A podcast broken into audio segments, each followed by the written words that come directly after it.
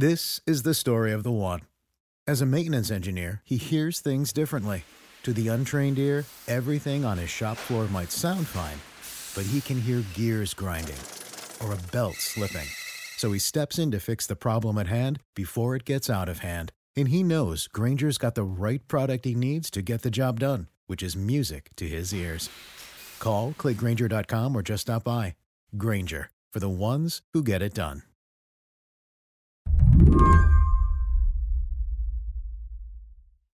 We're talking about the emergency, right? Yeah. I'm going to have to ask you to like pump us up a little bit. Who's ready for Senate procedure? Jim Newell covers Capitol Hill for Slate. What's your headline going to be? My headline is going to be This is exactly what Mitch McConnell was trying to avoid. What Senate Majority Leader Mitch McConnell has been trying to avoid is a parade of senators having to publicly defend or reject the president's plan to build a border wall using his emergency powers.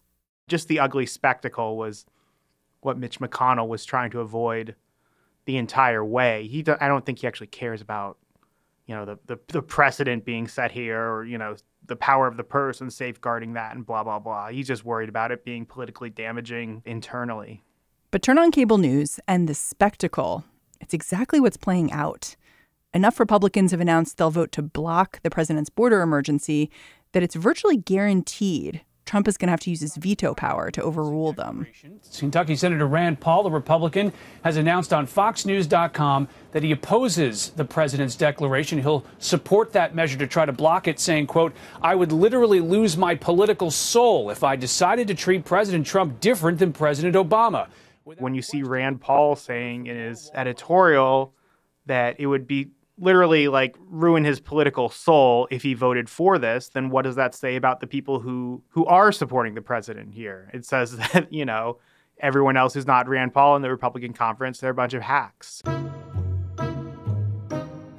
McConnell really doesn't like to spend time on things that divide the Republican caucus for, you know, pretty obvious reasons. And he's very picky with his what he puts on the floor he really doesn't like you to waste time on things that will be divisive. But this vote is going to happen. The problem is, a lot of Republicans have spent years trying to rein in the power of the executive branch. Now that President Trump is trying to push the limits, a lot of them are having to swallow their words. How long can that last? I'm Mary Harris. You're listening to What Next? Stay with us.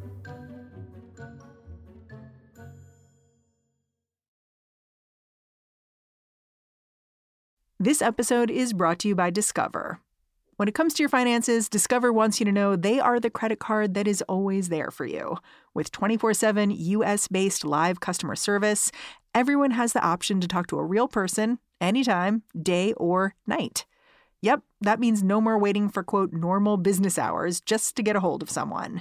We are talking real service from real people whenever you need it. Get the customer service you deserve with Discover. Limitations apply. See terms at discover.com slash credit card. Okay, so quick, quick. How did we get here? Quickly, eh? Um, we got here in that the president really wanted his border wall built. Congress was never able to get it to him. So then he shut down the government. And then, in order to look like he wasn't caving to the Democrats, he declared his national emergency to get the money that he thought he deserved. So that's how we're here right now, where something that very few people in Congress thought he should do, the national emergency, is splitting Congress apart because the president is having the save face. How many times has Congress voted on funding a border wall? Like, I was surprised this weekend to learn, and I guess I shouldn't have been surprised. You know, it's been in budgets that have been turned down. So I'm just kind of wondering, like, how how many times have they considered and rejected this over the last few years? Well, they considered, at least since Trump's been president, you know, the, the White House has had its own request in every spending bill. So I guess we're in the, you know, third fiscal year of his presidency. And he's wanted a good chunk of it each time. The first year, he didn't get any of it. The second budget, he got about 30 miles of it or so for new fencing, at least. They gave him some replacement fencing. And then in this latest agreement, which he signed and then tried to supplement with a national emergency, they gave him about 55 miles. And he's wanted hundreds and hundreds of miles. So it's never, they've never gotten close to um, giving him what he's wanted. And I guess, you know, he thought through sheer force of will, I can, I can make them do it. You know, I will say, at least in his defense a little bit, he thought about shutting down the government over a border wall in September of last year, right before the election.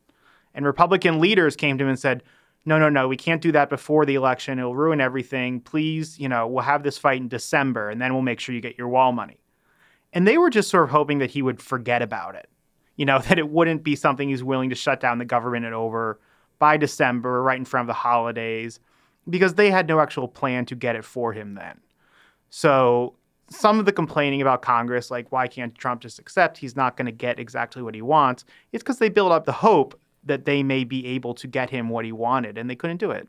Just like careful what you wish for. Yeah, and I just in general, there's a, a lot with Trump where he says he wants something real bad and he's going to do everything to get it, and they just say, "Well, let's do it in a couple of months and hope that his, you know, his mind changes or he forgets or he's on to something else." But it it didn't happen in the case of his signature policy promise here. What you're putting your finger on is Congress thinking they can manage him in some way, but then they just keep being pulled up short, basically. Yeah, and I think on, on some issues maybe they can things he doesn't you know actually care about, but that they care about a lot more. But on this one, I mean, he, you know, I I'm not surprised that he would keep coming back to this one rather than just being distracted by you know whatever new things on the television or whatever. So the House has already voted on this. It's a one sentence bill, right? It's very short. Yes, it is very short, and there's some, you know, legislative mumbo jumbo in it, but it basically says the president's national emergency has hereby been terminated. And now it's going to the Senate, and we're gradually getting an idea of how various senators feel about this. Can you just break down where we are in terms of the Senate vote count and like who who's voting against the emergency declaration and why? Sure. So, right now, assuming everyone sticks by their word, which I think they will, right now there are 51 votes to pass this resolution blocking Trump's emergency. So, it has enough to pass right now. Those are um, Susan Collins and Lisa Murkowski, who are both, you know, the two most moderate members of the caucus.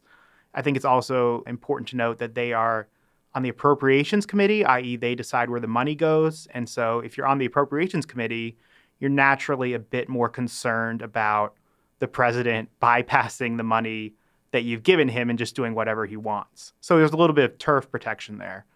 Then there's also uh, Thom Tillis from North Carolina, who is up for reelection in North Carolina this cycle, which is, you know, a state that never gets to be a, a, blue state quite as fast as some people in the Democratic Party hope it will be, but it's going to be a difficult reelection for him. And he came out and said it just, you know, similar to what Rand Paul said, it just wouldn't stand by his principles. I, I did think it was interesting asking him last week. He was very much trying to make it sound like, you know, he wasn't directly rebuking the president. He was saying, you know, the president, well, he's also getting some of the money for the wall from transferring some existing funds, which is totally legal, and we should all support the president on that. And that's great, and he should do that. But just this amount of money that he's getting through the national emergency is something that you know we should reconsider. So he's been trying to hedge it like that. And he's one of those people who's been saying, like, well, what if Bernie Sanders is president, or what if Elizabeth Warren is president? We don't want them doing this to us. Right. He's yeah. He's been concerned about the precedent too, which is something that you hear from a lot of those who are objecting to it. And then Rand Paul is the fourth, who just says uh, this would go against literally everything I've ever said in my career about what the government should do. So, sorry, President Trump, I can't be with you on this one. You know, Rand Paul is pretty close to Trump. It'll be interesting to see if he tries to make an example out of Rand Paul or Thom Tillis and starts tweeting about them, because that's what a lot of these other Republicans who aren't happy with the national emergency declaration are scared of. They're scared of the tweets. They're scared of being a target and being on Trump's enemies list. But we'll see. I think I think there will be a few more who are also going to vote with the Democrats on this. Well, yeah, and if he doesn't go after Rand Paul, then the question becomes who dips their toe in the water next. I mean, right, are we waiting yeah. to see are we waiting to see who else might step forward and and vote in favor to basically block this. Yeah, we also have some who really came out quite harshly against the idea of a national emergency before Trump declared it. And I think we're doing that to, to ward him off of that. But now that they're actually going to be faced with the vote, we're seeing what they're how they're actually going to end up voting. So if you look at Chuck Grassley and John Cornyn, who are two very senior Republicans, they both really thought this was a bad idea before, but now said they'll go along with it. But a couple of the other bigger critics, like Marco Rubio or Lamar Alexander, they're still in the deciding phase. Lamar Alexander gave a speech last week, senior senator from Tennessee, very practical guy. He gave a speech outlining other options for the president to get wall money later in the hope that President Trump might decide to change his mind and not pursue this national emergency after all. But I I I, I think that would really look pretty bad. Yeah. I mean, one of these senators who came out very strongly against the national emergency and now is going to have to vote on it is Mitch McConnell, of course. Yeah, Mitch McConnell was the most vocal, both in private and in public, warning Trump not to do this. And then the day that, you know, they needed Trump to sign this funding bill to keep the government open, the one that didn't have enough money for the wall in it, that Trump was, you know, starting to talk about maybe vetoing and entering another shutdown over again. McConnell needed him to sign that. So McConnell said, you know, fine, I'll support the national emergency as long as you sign this. But McConnell, it's been very strange watching him pretend to think that this is something he'll support. He, at a press conference last week, someone asked him point blank, Do you think this national emergency declaration is legal? And he couldn't give a straight answer. He just dodged the question. Well, we're, we're in the process of weighing that. The lawyer was there to make his arguments. There were some counter arguments. I haven't reached a total conclusion about, you know, I wouldn't go to me for a simple will. I did go to law school, but uh, we, had, we had some real serious lawyers in there discussing that very issue. So he is still clearly very uncomfortable with it. He's uncomfortable both with the precedent, but more so, I think, just how this is exposing sharp Republican divisions in public when he would rather be, you know, making fun of the Green New Deal or something on the Senate floor and confirming judges. Well, what strikes me watching all this go down is that the concerns of people in Congress and in the Senate seem to me to be quite different from the concerns of the voters. Like the voters might not like a national emergency, but in some ways, the idea of the wall comes down to politics and like what you think is okay. And for the people who are sitting there in power, this is really about like who holds the reins and this question about whether the president has the power to take money from the budget when he wants it. Oh, absolutely. I mean, it's definitely a turf war. It's definitely, especially if you're on the appropriations committee, you want your say to be the final say, and the president has a choice. He can veto it, which in which case he'll be causing a government shutdown, or he can sign it and abide by it. So I think it really does get, for a lot of them, fundamentally down to the very foundational issue of power of the purse with Democrats, at least in there, they've been trying to get more Republicans to support these resolutions blocking it.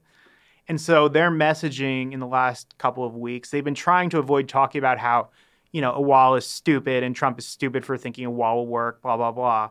And they've been trying to just point out on, you know, on constitutional grounds, this maneuver that President Trump is using is not something that should be used. And, you know, it, it hasn't gotten them, it appears, in either chamber to get a veto proof majority on this, but it's gotten enough Republican support that you can say there was bipartisan condemnation of the president's extra legal move.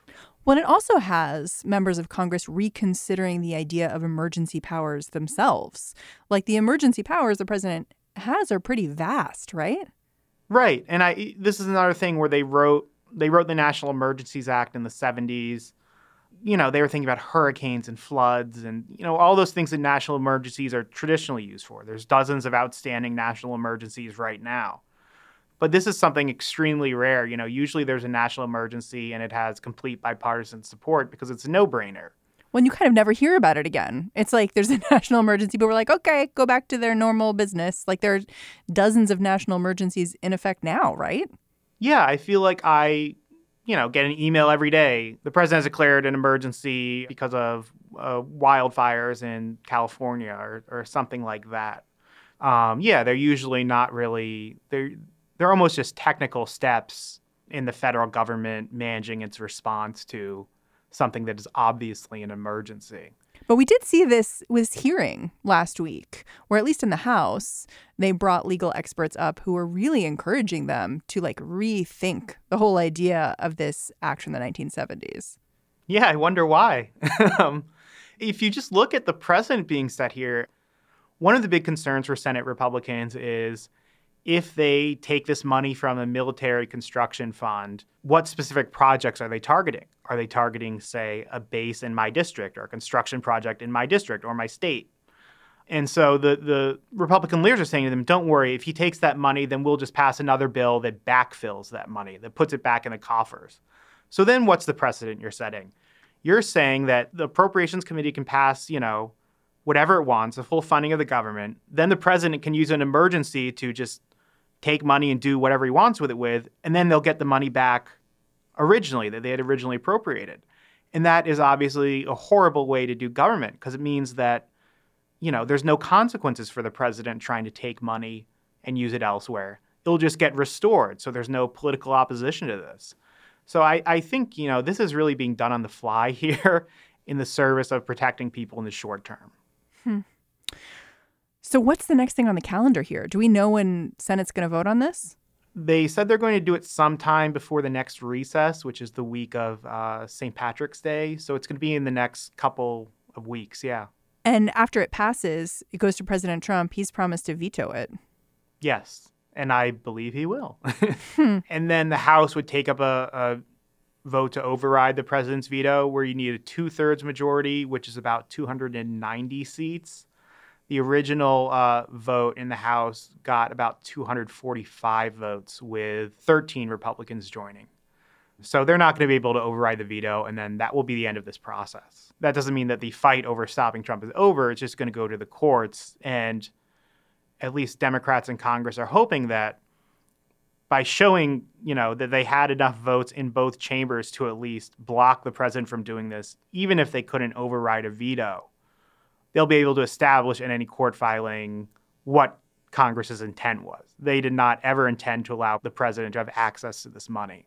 Uh, for people maybe like me, for people who are looking at all this and kind of just seeing a mess, I wonder if you would reframe it. If you would say, this is the system working because the gears are grinding and things are getting stuck and that's the way this is all supposed to work. Or whether you'd say nah this is this is a mess. Well you could look at if both houses as it appears they will pass this resolution rejecting Trump's approach you could you could say that's a way of the system showing it's working you know he stepped on congress's toes congress is going to step back the courts will ultimately decide, but everyone's on the record having made their positions. You know, I tend to think of everything as a sign of just the, the structural dysfunction going on now. I mean, let's look at big picture. Why is Trump in this situation? He made a promise on the campaign trail, but then in the Senate, because of the filibuster and the way things are polarized, he was not ever able to get his signature policy promise through. So then that, you know, with all the gridlock in Congress, that encourages this president or it could encourage the next president, you know, whatever they promised and then can't get through to take executive action. And this is sort of the problem with the government right now. You can't actually get anything you campaigned on through Congress because it's so polarized and so gridlocked that you then start playing more and more constitutional hardball and forcing these questions a lot more. So I, you know, this is the big problem with government right now. If it's not really functioning through the proper channels, then presidents who need to uphold their promises are going to take bigger and bigger risks. Yeah, it strikes me like Congress can finally agree on something, but it doesn't matter. Yeah, I mean they can they can agree that President Trump should not get all those miles of wall, but uh, you know, Trump thinks he needs to deliver it, so he's going to try something new. You know, Obama couldn't get an immigration bill through, so he tried a couple of different executive actions that pushed the envelope a little bit. Um, and the courts rejected one of those. So this is just, you know, until we figure out a new way to break gridlock here, I don't know what that is. I think every president is going to be, you know, scouring through legal books to try and find some way to fit some major policy through what's effectively a loophole. Jim Newell, thank you so much for talking to me about this. I feel like I actually like I can feel the learning. Can you feel the warmth that I always bring talking about uh, structural gridlock and dysfunction? I can. I love talking about it with you. Structural gridlock, yay. Jim Newell covers Congress for Slate. That's the show. What Next is hosted by me, Mary Harris, and produced by Mary Wilson, Jayson De Leon, and Anna Martin. Do you love What Next? You can do us a really huge favor if you just go on Apple Podcasts or wherever you listen and leave us a rating and a review. It helps other folks find the show, and we like reading through them. All right, talk to you tomorrow.